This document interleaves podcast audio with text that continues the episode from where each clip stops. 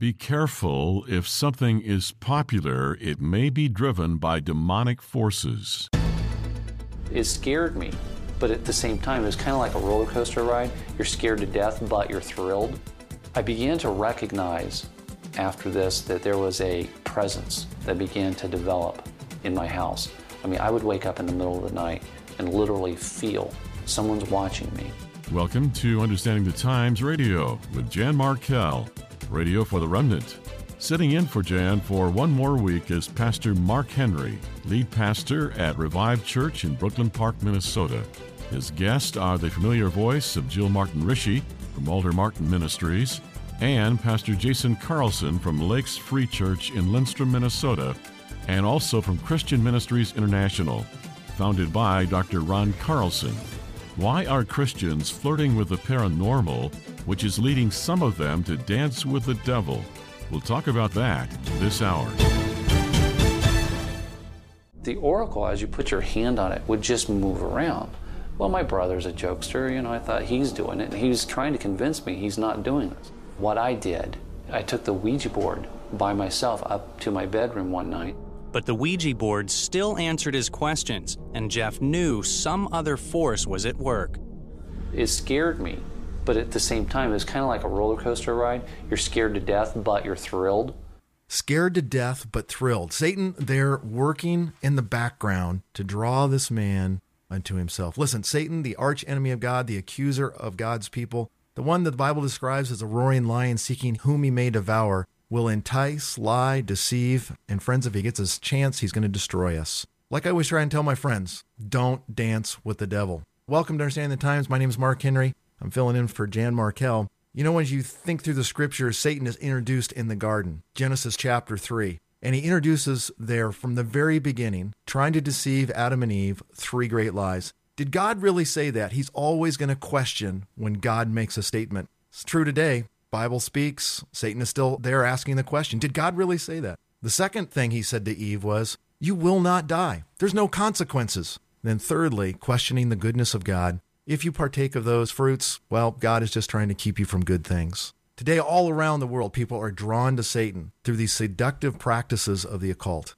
We're always told they're fun, they're harmless, you're going to be in control. There's nothing really that's going to happen to you that's bad. When in reality, Satan is sitting there trying to destroy us. There's all sorts of cultic practices that people are drawn to. In fact, a recent Barna report tells us that 73% of all teens in America have participated in some form of the occult, involved in the paranormal, New Age movement, Ouija boards. And really, today I want to focus in on the subject of yoga and the Enneagram. They're being infused in the church more and more. Is yoga just simply health exercises? Is the Enneagram going to help us understand our personalities? Is it going to save our relationships? To help us answer these questions and more, Professor Jill Martin Rische and Pastor Jason Carlson are with us today. Jill is the eldest daughter of Dr. Walter Martin, an adjunct professor at University of Northwestern St. Paul and Crown College. Jill is the author and editor of several books by Walter Martin, including Kingdom of the Cults. Jason is with us as well, and he is the president of Christian Ministries International, is an organization devoted to evangelism, equipping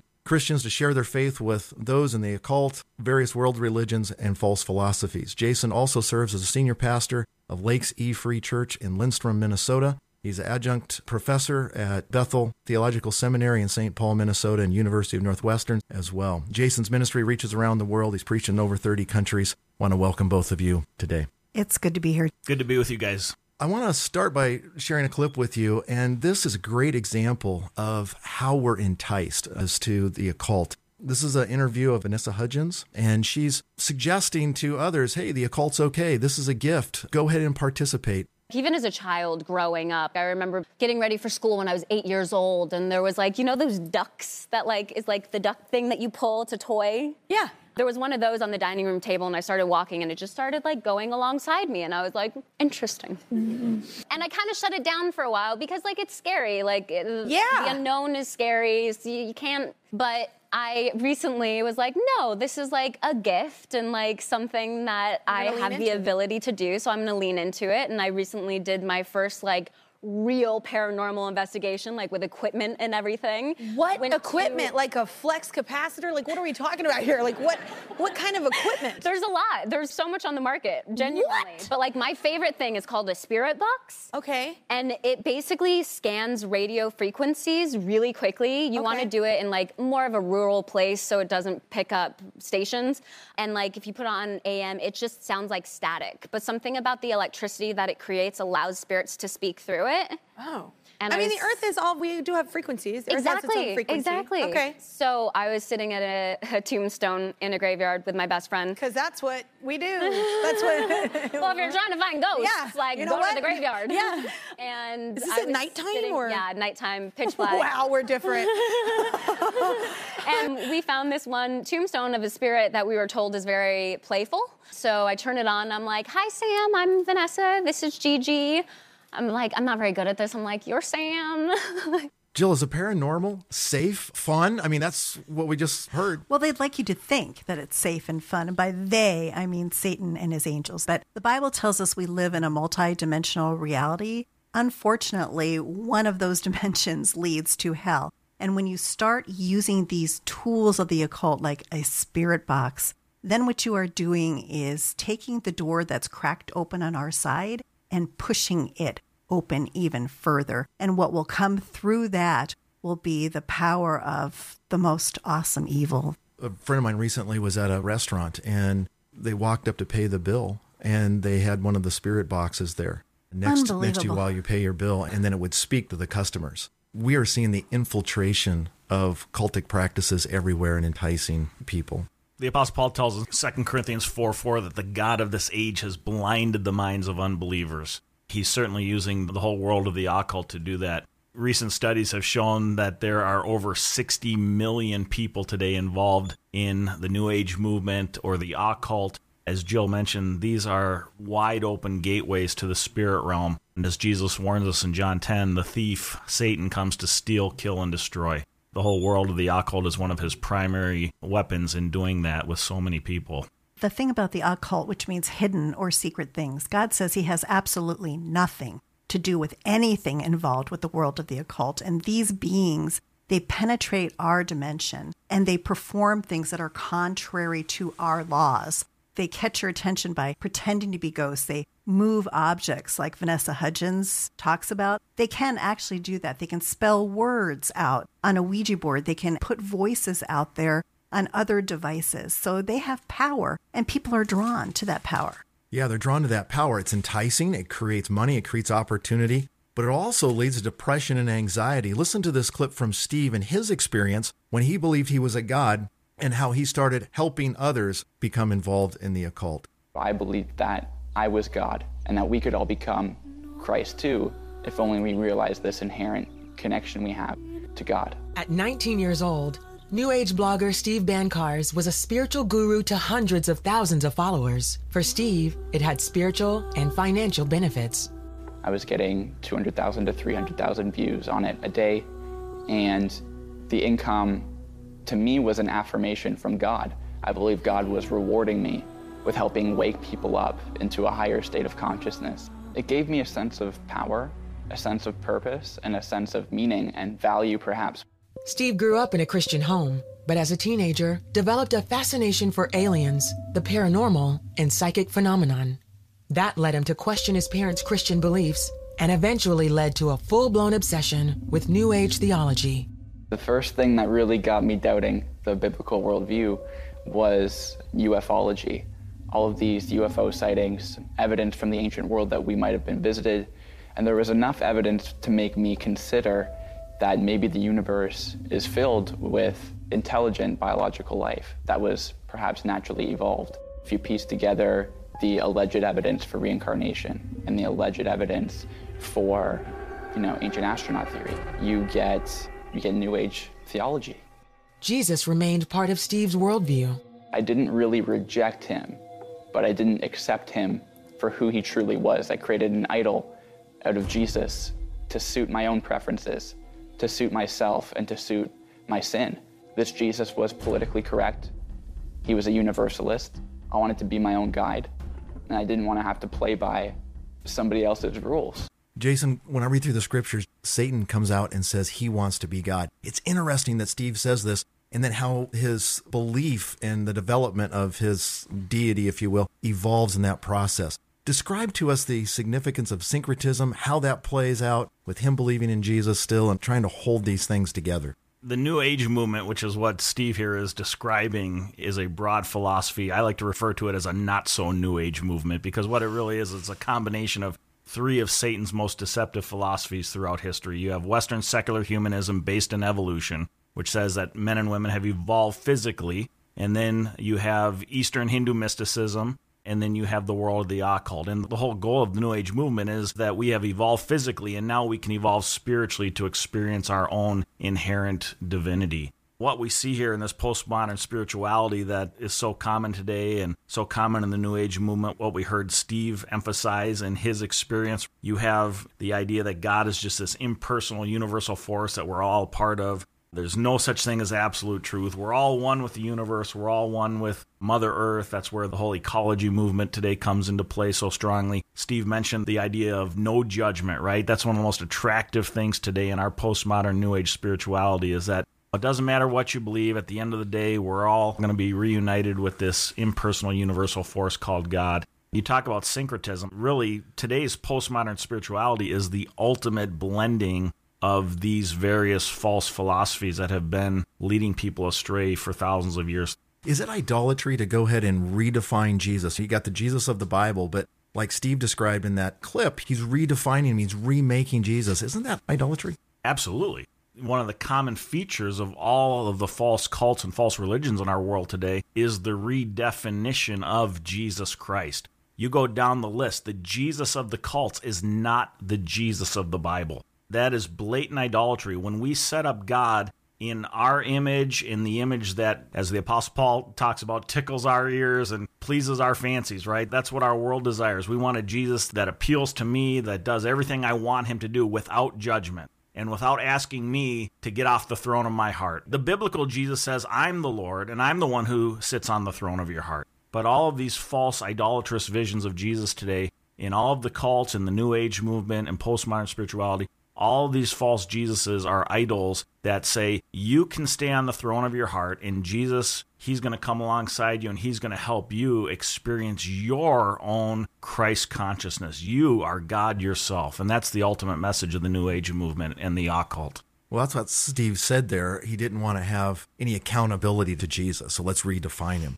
Jill, one of the things he mentioned in there was reincarnation. I was on a flight just recently, started to share Jesus with my friend sitting there next to me, and the person responded and said, Well, I'm born again. So we started exploring that and what this gentleman meant by being born again is he had been reincarnated. Are they the same thing? No, they are not the same thing. We just go to Hebrews 9:27 to find that out and it is appointed for men to die once and after this the judgment. So the Bible is in direct contradiction to what this gentleman is saying and the Bible is our authority. So if it says that's not the case, it's not the case. The thing about reincarnation is that Hinduism likes to say that it was actually part of the original Hindu faith that it showed up only in the writings about 500 BC kind of throws that into question. And actually, there are many sources out there that state that reincarnation and karma showed up more like 1200 AD. So it was introduced into Hinduism, not a part of the original Hindu thought. So, this whole idea of being reborn and somehow our works can pay the price for what we've done is not a part of original Hinduism. And Jesus made it really clear you must be born again. And when those who were in the room mm-hmm. listening mm-hmm. didn't understand that, he made it really clear believe in me and you'll have everlasting right. life. And one more point, too, is if they're going to argue that Hinduism was older than that, all you have to do to find out what Jesus thinks about it is go look at what he said. All who came before me were thieves and liars. So if they're saying about 500 BC, then all that came before are thieves and liars. You're listening to Understanding the Times Radio. I'm Mark Henry filling in for Jan Markell. Today we have two guests with us Professor Jill Martin Rische and Pastor Jason Carlson from Christian Ministries International. I want you to listen to this next clip with me, and it introduces the subject of the Ouija board. I remember in high school, this was the big thing. And we were told it was safe. It's not going to harm you. It's fun. Come on, join the party. And if you didn't, boy, I'm going to tell you, there was a price to pay. The oracle, as you put your hand on it, would just move around. well, my brother's a jokester. You know, I thought he's doing it. And he was trying to convince me he's not doing this. What I did, I took the Ouija board by myself up to my bedroom one night. But the Ouija board still answered his questions, and Jeff knew some other force was at work. It scared me, but at the same time, it was kind of like a roller coaster ride. You're scared to death, but you're thrilled. I began to recognize after this that there was a presence that began to develop in my house. I mean, I would wake up in the middle of the night and literally feel someone's watching me. And I would wake up and literally walk through the house in order to experience that because I liked it. And normally, a kid in third grade or second grade wakes up and feels some presumably dark presence in the room, doesn't want to get up and walk around the house at night alone Right. to feel it or check it out. Right. Well, I based this experience on the fact that I knew that there was more. There was something. There was the other side. Jeff was soon closer to the presence than he was to his own alcoholic father. I mean, I was just unhappy as a kid. I, I didn't want to be where I was. I didn't want to be in the family I was in. So I was looking for an escape. I was looking for literally the possibility of something else, anything else, because my life is, I'll be honest with you, it's hell. Here I am, the town drunk's kid, being abused, being neglected. I didn't feel loved. Soon after his experience with the Ouija board, the presence Jeff felt in his home spoke to him. I woke up one night and literally it was like a voice behind my ear saying, Jeff, come, come here, I got something to show you. This strange force took Jeff on out of body experiences. During these times, he saw things days before he experienced them in real life. Then Jeff met a man who happened to be a practicing Satanist. He prayed over me and laid hands on me. And when he laid hands on me, I was filled with a demon. And when a demon is around you or is inside of you, the sensation or the sense of their presence, you lie to yourself. You think that that's your power level. He and his new teacher formed their own coven and recruited other teens to join them. I saw each and every one of them become demon possessed. Here, this Ouija board was used not only to suck Jeff in, but now in this coven, all of these other students. It was a doorway into a demonic world. Jill, you had an experience as a teenager. Yeah, Tell I did. I was 15 years old, and a couple of my friends came to me because they were afraid. And one of them had been given a Ouija board. They were terrified because this Ouija board was talking to them, literally spelling out words so fast that they could not write it down. So, of course, they asked my help. And as 15 year old, you do things that are stupid. And this was a stupid thing to do. But I went there and I did actually put my hand on the piece of the Ouija board. It looks like a teardrop shape. It's called a planchette. I put my fingers on there, and it was not me. It was not my friend moving it who was sitting across from me. It was literally as if there was a giant magnet under the board, and it was pulling it so fast that we could not hardly write down the words. And that's how bad it was. And he was joking around, and he knew things about some of the girls who were there. He, you mean this demon? The demon called himself male.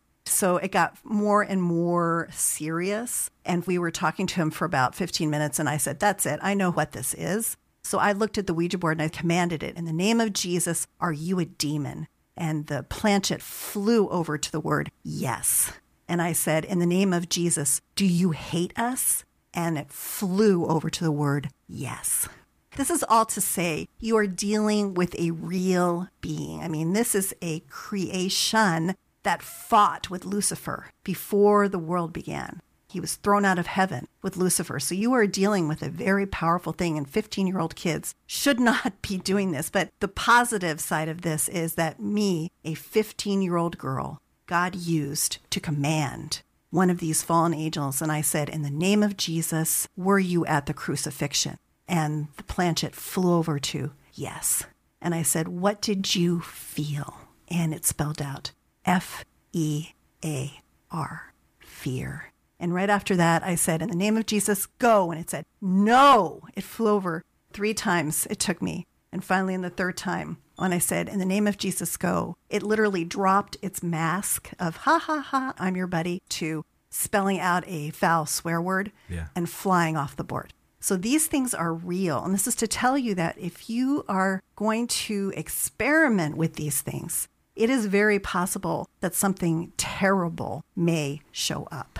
And that's exactly what happened in Jeff's story and talks there how it was the gateway to him being demon possessed and his friends being demon possessed. Jason, you look around in America and it's like you don't see demon possessed people everywhere. Does this really happen or is this just a hoax? It's huge. It's all over. I'm talking with people in my ministry, both in Christian Ministries International and as a pastor on a regular basis, who have been afflicted by demonic spirits. And literally every case of people who have been demonized, it all began with experimentation, dabbling into the supposedly harmless fun and game aspects of the occult, whether it's Ouija boards or fortune telling or tarot cards, palmistry. These are things that are so serious to God that in Deuteronomy 18, he said, I'm going to be driving the Canaanites out before you because of these abominable practices. And then he says to the Israelites, and you shall have nothing to do with these abominable practices for which I'm driving out these people before you. Like Jill said, in our culture today, which promotes these things as just harmless, fun, oh, I can play with spirits, you mess around with this stuff, it's like putting a bright neon vacancy sign up over your spirit to the demonic realm, and they will take advantage of it. In fact, every single person I've talked to who's experienced demonic possession or demonization, they all said it all began in that very same way. What they thought was harmless, innocent fun, leading to greater affliction from the demonic world. Demons are not our friends. And Jill, your story illustrates that. Listen to what happened to Jeff, how he describes that these demons he thought were his friends and were going to help him along this path. Hear how they turn against him. The demons that had given him power for so many years turned on Jeff and tried to kill him instead. The demons inside of me literally began to torment me, turned against me and, and against each other, sending me through hell. Jeff decided the only way to escape the torment was to kill himself. Got me a gun, and went down to my motel and put the gun against my head. And when I looked down the barrel of that gun, the thought in my mind, where are you going to spend eternity, came out of nowhere. Jason, he was tormented by those demons. You and I are going to be in Israel and we're going to go to Kursi together. And that's where Mark chapter 5 describes the demoniac mm-hmm. and how he was tormented. Tell us about that. Yeah, that particular story, right? You have this man who's literally like a crazy man. He's been cast out of his village. He's living out in the caves and in the hillsides, and people are afraid of him because he's so demonically oppressed. And you have to understand that didn't start out that way for this guy. We don't know his whole backstory, but very likely started out the same way it started out today. Small dabblings into rebellion against God, participating in the supernatural, the world of the occult, and pretty soon you open yourselves up to greater degrees of affliction. And by that time, it took literally the Son of God to cast those demons out from this man. He was so afflicted. The Bible is crystal clear. Demons are not anything you want to be messing with. That last clip you mentioned is so interesting to me, too, because the man in his testimony there shared how these spiritual forces, these demonic forces, originally came across as so benign we want to help you. We want to take care of you, right? What does the apostle Paul say in 2 Corinthians 11, 14? He says Satan comes disguised as an angel of light. He looks attractive. He might even claim to come from God himself, here to help you, here to show you the way, here to lead you to your own spiritual enlightenment. But in every case, these angels of light are demonic beings, tools of Satan seeking to destroy us. Jill, you notice there at the end, he's got that gun and it says he places it to his head and he mm-hmm. has one question that comes to mind. He says, It comes out of nowhere. Where will I spend eternity? Where did that thought come from? God is so amazing. He never lets us go. He is the ultimate fighter for us. And I can't help but think that the Holy Spirit was there in that moment because Jeff was reaching out and searching. I truly believe that God puts these thoughts in our minds. Sometimes, you know, you've been encouraged by God before when you're very low and a thought will just come into your mind. So I do believe that the Holy Spirit comes to us and helps us. And look what that one thought brought. It brought thoughts of where do I want to spend eternity? What is eternity? And oh no, right? It was an oh no moment of realization. So I look at that as being the hand of God. Yeah, it was such an important, pivotal moment. Yeah. Where will I spend eternity? Not only did he end up trusting Christ, being mm-hmm. delivered, he's a pastor today. And Jason, I just want to ask you this question. Someone today might be touched by that question. Where will they spend eternity? Tell us about eternity. How can we know for sure that we're going to heaven? The Bible is crystal clear on the matter of eternity, and there's two ultimate destinations. You can spend eternity in the presence of our loving Creator God who made us, who designed us to live in a personal relationship with Him, who desires us to live with Him in eternity, ruling and reigning together over the new heavens and the new earth. And again, the path to that comes through Jesus Christ. Jesus says in John 14, 6, I am the way, I am the truth, I am the life. No one comes to the Father except through me. It's through our faith in Jesus Christ and through his shed blood on the cross that forgives us of our sins, that brings us back into a right relationship with our Creator, and gives us access to life abundant here and now and life eternal forevermore. For those who forsake that free gift of salvation in Jesus Christ, Sadly, John 3 16 through 18 tells us that we are condemned because we have not accepted God's one and only plan for salvation, his son Jesus Christ. And so, if there's anybody listening today who hasn't yet put their faith in Jesus, I would encourage you don't miss out on this opportunity because it's determined for all of us to die once, and after that comes judgment. Mm-hmm. And today might be that day. We don't know the day that the Lord will call us home. And so, don't miss out on that opportunity to trust in Jesus Christ by faith. There's no other name given among men by which we must be saved. Believe in the Lord Jesus Christ, the Bible says you will be saved. When we come back, yoga and the Enneagram infiltrating local churches throughout the globe. Are they a gift from God or a trap Satan has set? A trap that Satan is using to embrace, trick, deceive God's people. All this and more coming up on Understanding the Times Radio. We hope you'll stay in touch with us online through olivetreeviews.org. That's olivetreeviews.org. You can call us Central Time at 763 559 4444. That's 763 559 4444. Write us through the mail at Olive Tree Ministries and Jan Markell, Post Office Box 1452, Maple Grove, Minnesota 55311. That's Post Office Box 1452, Maple Grove, Minnesota 55311. All gifts are tax deductible. In the age of fake news and false teaching, thank you for trusting Olive Tree Ministries. Thank you for being a part of the global outreach of Understanding the Times Radio in 2022. We look forward to bringing you more cutting edge news and information from a biblical point of view in the new year. Many consider our times too discouraging to even pay attention to issues and events, but if we are to be salt and light, we must be informed. We will always remind you that God remains in control and that He is allowing much to transpire so that all that the Scripture foretold will come to pass. The Bible says that the sons of Issachar were men who understood the times.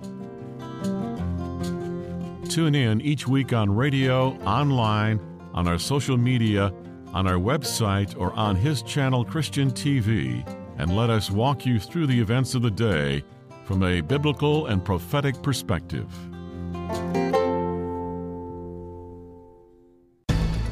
I tell people all the time look, there are countless ways to exercise that have nothing to do with a 2,000 year old occultic Hindu practice if you want exercise, I can teach you how to exercise without having to get yourself immersed in the world of the occult. But yoga literally is a Hindu Sanskrit word that means yoke or union with God, the God of Hinduism, the impersonal universal force that they call God. Again, our thanks to Pastor Mark Henry from Revived Church in Brooklyn Park, Minnesota, for sitting in for Jan Markell.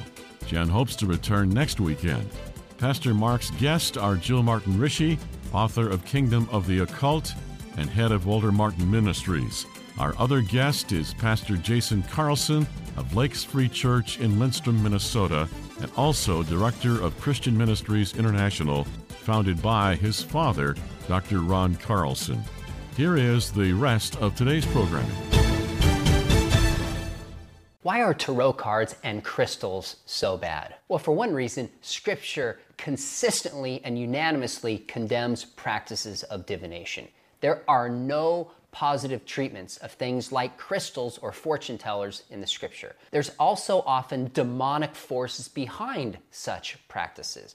In Acts chapter 16, Paul casts a demon out of a girl who is a fortune teller, which tells us behind these practices are often occultic and demonic forces. When you do these practices, you open yourself up to certain spiritual forces outside of the Holy Spirit and God in your life. And it's a way of placing trust somewhere and faith to try to get secret information about your life or your future that Scripture says to stay away from. We're supposed to trust God. Welcome back to Understanding the Times. I'm Mark Henry, filling in for Jan Markell. Today, our guests, Professor Jill Martin Rische and Pastor Jason Carlson, we're talking about the occult and how God warns us stay away from these gateways that Satan creates so that you might be enticed, you might be deceived, and yes, you might even be assaulted by the kingdom of darkness. I want to listen to David Reagan. He's doing an interview and they're posing the question about yoga. Is yoga a good thing? More and more churches are offering courses in what they call Christian yoga. Is there really such a thing as Christian yoga? Or have some sincere Christians been sincerely deceived? And how did a feature of a pagan Eastern religion get mixed in with Christianity in the first place? We're talking about yoga, and you're an expert. Can you tell us why you're an expert on yoga? Well, Nathan, I was actually born and raised in India for the first 20 years of my life, so I saw the practice of yoga. I wasn't involved in it because I realized it was Hinduism. In fact, in Hindu teaching, it is known that there is no yoga without Hinduism, there is no Hinduism without yoga. The two cannot be separated. It cannot be separated into spiritual exercise because the very point of yoga, which was designed in the Bhagavad Gita, which is the Hindu writings, the Hindu holy scriptures, they call it, the Bhagavad Gita, the actual God, the deity in there, designed yoga for the individual to connect to his God consciousness. In Hinduism, they don't believe that you're a sinner, they believe that you're ignorant of your divinity. So the spark within you has to be ignited through yoga discipline. In fact, another interesting thing is that it's believed that there is a coiled serpent asleep in each person, waiting to be awakened through yoga disciplines. The serpent is known as wisdom, power, knowledge, and if that is brought up through the chakras, which are energy psychic centers, they call them, it's metaphysics, it's not true, it's not scientific, certainly not biblical, but the snake is brought up through self hypnosis, through going within oneself, through breathing, through waking it up through disciplines, repetitive saying the names of the deities again and again through repetitive things called mantras, repetitive prayer, through breathing, pushing it up till eventually it comes to the third eye, the sixth chakra, and then comes into the mind, into consciousness where you realize that you're divinity and you connect divinity. that you are divinity Huh. because within Hinduism, it's understood that divinity is in everything. God is in everything. Everything is divine, whether it's the rat on the street, the cow in the street, the monkeys in the trees, you. In fact, in, before every yoga class, you say namaste. That means in Hindi, the God within me bows to the God within you. So that is all an integral part of the spiritual discipline of yoga. Everywhere you turn, it seems like yoga is there. I was recently at the doctor and he said, Oh, your blood pressure is a little high. You need to go take some yoga classes. Jerry and I were just traveling across the country and resorts we stayed at, yoga classes offered, cruises, yoga offered, college campuses always offering yoga opportunities for every student. And now we're finding it in churches. Jill, is this really rooted in the occult or is this just a good thing? Oh, yes, this is rooted in the doctrine of the demons. The Bible teaches there is doctrine that demons actually teach. And if you go back through history, you can follow those doctrines down through history. They are the same. So 1 Timothy 4 1 says, The Spirit explicitly says that in latter times some will fall away from the faith, paying attention to deceitful spirits and doctrines of demons. So I love this clip, Mark, that you picked because Caryl Matrisciana here goes into her own personal experiences with it. And those doctrines that she's listing there are the doctrines of the demons. You cannot look at yoga, which in essence is idolatry too. You cannot look at that and say it's compatible with Christianity because it is not. If you go to India, you will see on many corners in cities throughout India idols. And in front of those idols, people are doing yoga. They are doing certain postures, as they're called, asanas, in certain order. Why? Because it's part of the Hindu religion. I would caution you as a Christian if you're going to do yoga, what do you know about what things mean, like namaste? The God in me bows to the God in you. That's idolatry. Well, that's heresy right and there. That's just can, heresy. Yeah, and how can you be comfortable with that as a Christian? The body can only do so many postures, obviously, but it's what the postures are as far as the shape of your body and what order it's done in. Those things, they made me question. I used to accept years ago Christian yoga. Oh, well, you know, your body can only do so many yoga positions. And why is everyone making such a big deal of this? But it was actually Caryl Matrisciana who, after I spoke with her, made it clear to me this is definitely not something that Christians should feel comfortable with. And I totally changed how I viewed things. And I think we really need to be cautious as Christians that we do not grieve the Holy Spirit in the things that we choose to do.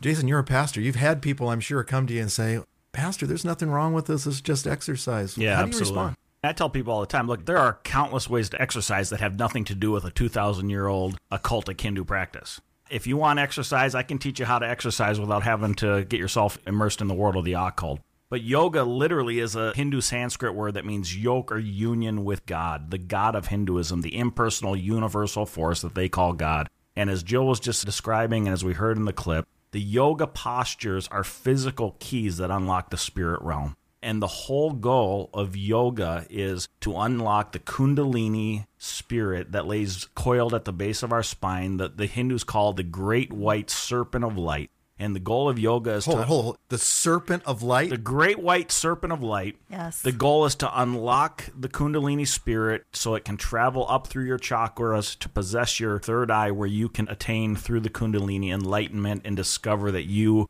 are part of the impersonal universe called God. That's the goal of yoga.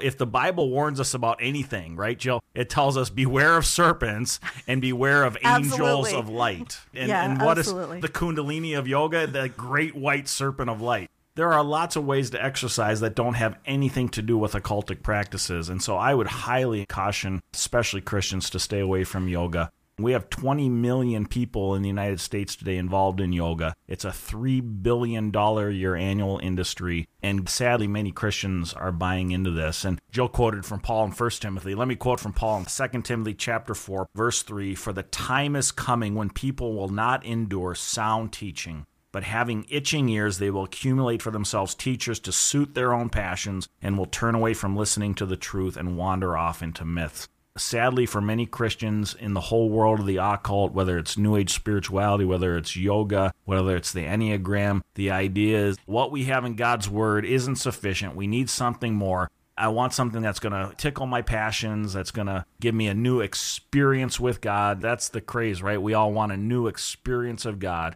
God says, no, it's about being rooted in my timeless, eternal truth, which is found in His Word, the Bible. I would strongly caution people from having anything to do with a 2,000 year old Hindu religious practice that's intended to unite you spiritually with the great white serpent of light. And we, as Christians, are to be rooted in God's word, whereas the occult and everything related to it is rooted in experience. You're looking at experience versus God's word. And that should be a clear cut choice for us as Christians. The thing that is interesting, and I think we really need to be wise in how we view yoga because all you need to do is go to the Hindu yogis to find out what yoga truly is. They refer to yoga as Hindu evangelism. You're listening to Understanding the Times Radio. I'm Mark Henry filling in for Jan Markell. Today we have two guests with us Professor Jill Martin Rische and Pastor Jason Carlson from Christian Ministries International. Let me ask this of you, Jill, and I get this on a fairly regular basis. You know, my daughter's going off to college and now she's in this yoga class. So they come and talk to me and say, Oh, Pastor Mark, this is really good. This is really helping me. What would you say to the young lady in the yoga class right now? I would encourage her to dig a little deeper, to use critical thinking skills where you look at something you are doing, lay it before the Holy Spirit, say, This is what I found out about yoga. Ask him what he thinks about this. And believe me, the Holy Spirit will definitely speak to your heart. And if she's open to that, I would say first do your research, then go to the Lord. Jason, what would you say? People say that to me all the time. Well, I'm just doing it for the exercise, and it really works for me. It helps me stretch, it's toned my muscles. Here's the thing there are a lot of things that work that aren't good for you. I can teach you how to read using a Ouija board, but that's not good for me, right? And- No. and just because something works and provides a physical benefit doesn't mean it's spiritually helpful or positive for you to be involved in. In fact, wouldn't we expect the God of this age who's blinded the minds of unbelievers, who comes to steal, kill, and destroy, who comes to deceive like a wolf dressed in sheep's clothing, wouldn't we expect a tool like yoga to have some positive benefits? To appeal to our fleshly nature while at the same time opening doors to the occultic spiritual realm. I think that's exactly the kind of tool Satan would use to try to work his deception and destruction in our lives. Let's say you're a pastor and you hear this and you go, wow, we have these yoga classes in our ladies' Bible study or whatever. What advice would you give him? How would he unravel that? You have to bring clear understanding to those people who are involved the true religious occultic origins of yoga. At that point, if somebody still refuses to acknowledge the deceitful nature of it, then they're truly walking in rebellion against God because God's word is clear that we are to have nothing to do with the occult. Just because there's some exercise benefits to yoga does not justify us being involved in a 2,000 year old pagan spirituality. So I would strongly caution people to get out of their participation in it. And I would just say, Mark, that there's a consequence to rebellion. Part of being involved in yoga is opening up yourself. So we as Christians cannot be possessed, but we can certainly open ourselves up to oppression, a heaviness that sets down on our heart and our lives. And that can be a price that you pay for rebellion and following after something that is rooted in the doctrine of the demons. The Bible says, Love the Lord your God with all your heart, with all your soul, with all your might. We're not supposed to give Satan any piece of that. And you look in the Old Testament, and that's what various kings did. Yeah, they worship God, but they brought in the syncretism, the idolatry of the Canaanite nations, and we see the consequences of that. Jason, your dad wrote a book that was such a blessing to me, and we use it to actually train all of the students that come through our program. Before they graduate, they have to go through basic theology by Ryrie. They have to read through so much of the Bible, and then they have to go through your dad's book. Tell us about your dad's book really quick. Thank you, Mark. Yeah, my dad wrote a great book years ago, Fast Facts on False Teachings. It's still one of the best selling books in the category of cults and non Christian religions, co authored with his friend Ed Decker. You can find that on our ministry's website, jude3.com. It's filled with great information on all the major cults, all the major world religions, all the major false philosophies. And just like the title says, it provides the fast facts, just the concise truths that we need to know to respond to these false teachings that are so prevalent in our world. I will say, my father's mentor and teacher and dear friend was Jill's father, Dr. Walter Martin, who was the original expert in the non Christian cults he wrote the classic, The Kingdom of the Cults, which really anybody in the whole field of Christian apologetics and cult ministry owes a great debt of gratitude to Dr. Walter Martin. Dr. Martin's book was what we used in seminary. And so I've been through the book literally every single word in the book, prayed over it, read over it, quoted from it. And so we use that to train all of our Bible college and seminary guys these two books will really help you. If you're a pastor and you've got questions about yoga, I want to encourage you go to Jason's webpage, jude3.com, and find that book there, Fast Facts on False Teachings. The yoga section will really help you. It'll help your folks sort it all out. You're listening to Understanding the Times. My name is Mark Henry. I'm filling in for Jan Markell today. Our two guests are Professor Jill Martin Rische and Pastor Jason Carlson a few years ago, I had a church staff member call me and they started the conversation and they finally said, Mark, what's your number? And I thought, I don't know, I maybe weigh 195 today. I don't know. I didn't know what they were talking about. They laughed when I said that and they said, No, no, your Enneagram number. And I said, What is Enneagram? And they started to describe to me how their senior pastor had brought in the Enneagram to test the staff to see what their personalities are so that way they could all get along and bring greater unity to the staff, greater unity to the church, and heal marriages and heal relationships.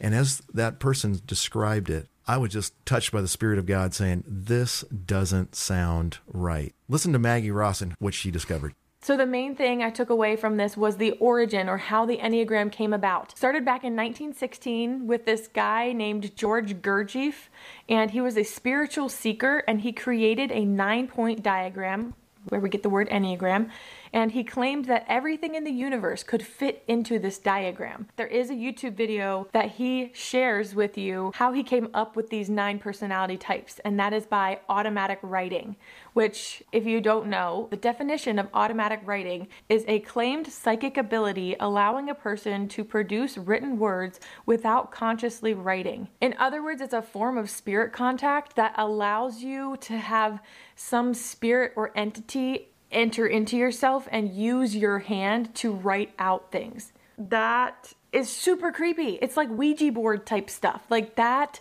is where the creepiness comes in.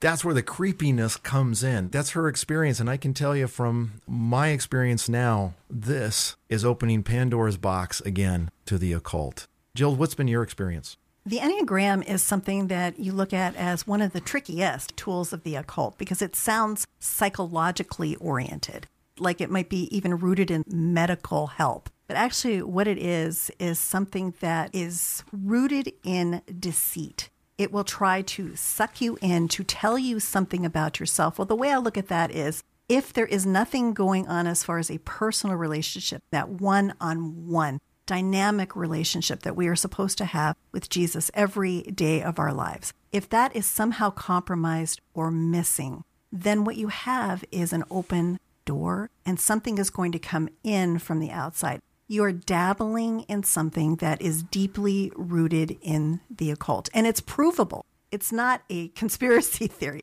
There's a historical record on the Enneagram, and none of it is good. Everyone typically says when I bring these things up, oh, Mark, you're just being hypersensitive. And, you know, that's not true. Jason, what's the history? I mean, who started this? How does this all unfold? The promoters of the Enneagram like to say that it goes back thousands of years. All of those claims are tenuous at best. Really, the earliest reference that we have to the Enneagram goes back to the early 1900s a Russian exile who fled the communist revolution in Russia for Paris, France, a guy by the name of George Gurdjieff in the early 1900s was the first to promote the diagram, the image of the Enneagram. It was later picked up in the 1950s and 1970s by two New Age gurus, Oscar Ichazo and Claudio Naranjo. These guys were steeped in the whole self help movement, using New Age principles to help the human potential movement. One modern day Enneagram expert calls the Enneagram a sacred map for self liberation. Now think about that, right? Self liberation. The idea is, is that we can save ourselves, we can heal ourselves. What the Enneagram is, it's a nine point diagram. The nine point diagram, they call these the holy ideas. And these holy ideas, what they communicate to us is the ways that we each want to be loved, the ways that we suffer for not being loved, and then the ways that we act out of the pain of that. And the answer, according to those who promote the Enneagram, is that we need to say yes to ourself. We need to discover our true nature, our true identity. And here's what the Enneagram tells you you're perfect, you're whole, you're connected to everything. There's nothing more you need. You are pure. You simply need to embrace who you are. You need to value yourself just as you are. Everything and everyone is spiritually interconnected. You are loved. The world is linked by love. We don't need to search for anything more beyond ourselves for acceptance, for truth, that we hold these realities within ourselves. If that doesn't sound like satanic deception, right? Pointing us to ourselves, we're just fine by ourselves. We don't need any help. We don't need any outside forces to guide us, that the truth is within us. We just need to love ourselves, accept ourselves. And that's the basic message of the Enneagram movement. I read this, and the first thing that comes to mind when I study this movement, I think of what the Apostle Peter says. 2 Peter 1, the Apostle Peter reminds us of this important truth that God's divine power has granted to us all things that pertain to life and godliness through the knowledge of Him who called us to His own glory and excellence, by which He has granted to us His precious and very great promises so that through them you may become partakers of the divine nature, having escaped from the corruption that is in the world because of sinful desire. Peter tells us here God's given us everything we need in his very great and precious promises. We have the truth in Scripture. The problem is, as Paul tells us in Romans chapter 1, is we exchange the truth of God for lies. And instead of following our Creator, we end up worshiping created things. And the Enneagram is all about the worship of self. It's all about self liberation, self fulfillment, self actualization, recognizing your own inherent divinity, that you're okay just as you are. Does that sound like Genesis 3, right? The, that sounds like serpent? ungodly counsel. Did, did right? God really say? This is classic deception from the enemy. Classic deception from the enemy. Well, what's it doing in the church? Now, we're going to play a clip. I'm not going to give you the name of the pastor. I'm not going to give you the name of the church, but this church is not far from where I pastored in Southern California. It's a mega church the pastor's presenting a sermon on the Enneagram. It's actually a whole series. I want you two to respond to it because it really comes back. Do we need to add to the Bible so that we might be saved? Do we need to add to the Bible? Hasn't God given us great and precious promises that are sufficient? This is a series where God is calling you to change. And I want to talk to so many of you who are Christians, and I just want to challenge you. Man, there's so much misinformation out there today. There's so much hysteria about the Enneagram. And today I want to talk to you about how God can use the Enneagram to help you. And I know this because He's used it to help me. And let me tell you what the Enneagram is the Enneagram is a tool that can help me identify me. It's just a tool. That's all it is. People are freaking out. Here's what Proverbs says this is the book of wisdom. It says, Get the facts at any price. At any price, hold tightly to all the good sense you can get. And some of you have very little good sense. I don't know if you've noticed, but common sense isn't common anymore. God wants to use the Enneagram to reveal the real you. It's just a tool. And so many of you, you're so afraid. Oh my gosh, I don't know where the Enneagram comes from. Look, nobody knows fully where it comes from. And I'm not here to tell you where it came from. I'm here to tell you what it can do. But here's what I know about my God my God is not intimidated by anything or anyone. And he can use anything for his sovereign will and purpose. And he's used the Enneagram to save my soul and better my life. Somebody say, well, I think it's false prophet. Well, there's a false prophet in the Bible named Balaam, and God uses him to bring about his will. And some people say, "Oh my gosh, I think I think it's witchcraft." Well, God uses a witch to slap Saul all around in the Bible. Is that sound thinking, Jason? This is so absurd. It's hard to even fathom this is being taught by an evangelical pastor. The first thing that comes to my mind is Jude 3 contend earnestly for the faith, once for all entrusted to the saints. Why?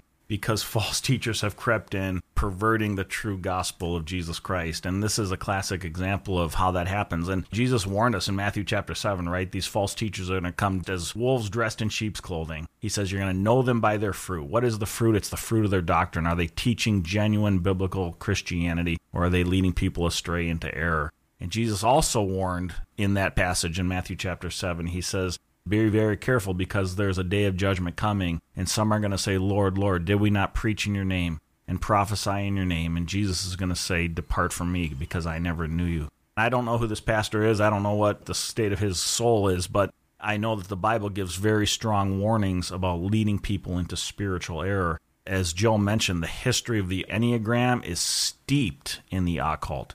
This, like yoga, is just another example of something that you may find some benefit in it, but again, just because something works doesn't mean it's good for you. George Gurdjieff, one of the originators of the Enneagram philosophy, he once said that you could sit alone in a desert for your whole life and do nothing but draw the Enneagram diagram in the sand, staring at it over and over again, and you could discover all truth in the universe. This is Gnosticism that Paul combated throughout the New Testament. This is Gnostic heresy that we read about in Colossians. It's been repackaged and promoted for a postmodern era today. Christians need to beware. This pastor, I have to say, he's right about one thing. It's a tool, but it's a tool of the occult. And this falls under ungodly counsel. What do we know about that in the Bible? Go to Psalm 1. Blessed is the man who walks not in the counsel of the wicked. I think that says it all. If I could say anything to that pastor or any pastor I meet, preach the word in season and out of season, it says. It doesn't say preach the Enneagram or what's new, what's selling here or there. We're warned in Colossians chapter 2 and verse 8 see to it that no one takes you captive through philosophy and empty deception, according to human traditions, rather than according to Christ. The warning is there. Jill, your dad wrote the book that totally changed my life, Kingdom of the Cults. How can they find this book? Tell us about your dad's two books. There's the kingdom of the cults and the kingdom of the occult. The occult, obviously, about hidden or secret things, touches on all the things that the Bible and Revelation calls the deep things of Satan. But the kingdom of the occult approaches it from the standpoint of victory. And the kingdom of the cults, it never ceases to amaze me the number of lives that God has touched with that. My father just tells people what they believe and he uses their own words. How can you lose if you're using their own words? And to me, that's the greatest strength is the actual evidence that's given there. And we as Christians and as thinkers need to sharpen our critical thinking skills and go to the evidence and educate ourselves, right? Study to show yourself approved, a workman who does not need to be ashamed. And you can find Jill's ministry there at waltermartin.com and find Jason there at jude3.com. Well, I want to thank both of you for being on with us today. Thank you for helping us sort through these things. Thank you, Mark. Great to be with you, Jill. Great to be with you too, Jason. Well, as we close out today, I just simply want to say this to you. If you've been dabbling in the occult, please stop, turn away, look to the Lord Jesus Christ. Maybe you've been dabbling in the occult and quite honestly, you're under oppression right now and you're hearing this, I want you to remember what the scriptures say. There is salvation in no one else. There's no other name given among men by which we must be saved. That the name of Jesus, every knee shall bow, every tongue confess that Jesus Christ is Lord. I want you to hear the testimony of a young lady. She's a personal friend, she's like a daughter to us. She grew up in a very broken home, trying to find hope, trying to find direction, turned to the occult. Listen to her voice. I caught her the other day as she was walking through the hall of our church, and I said, Crystal, I just want you to share in one minute a message to friends that are out here that need to hear the truth. Hi, my name is Crystal, and I used to dance with the devil. I was involved in occult practices through my early 20s, and I was dealing with sleep paralysis for seven years.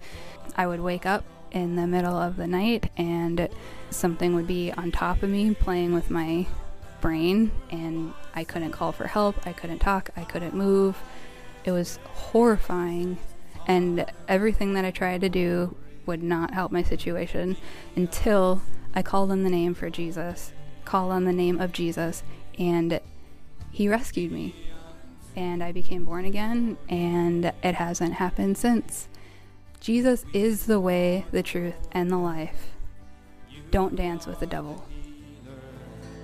Jesus Redeemer, mighty.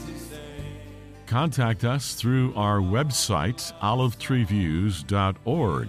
That's olivetreeviews.org. Call us Central Time at 763 559 4444. That's 763 559 4444.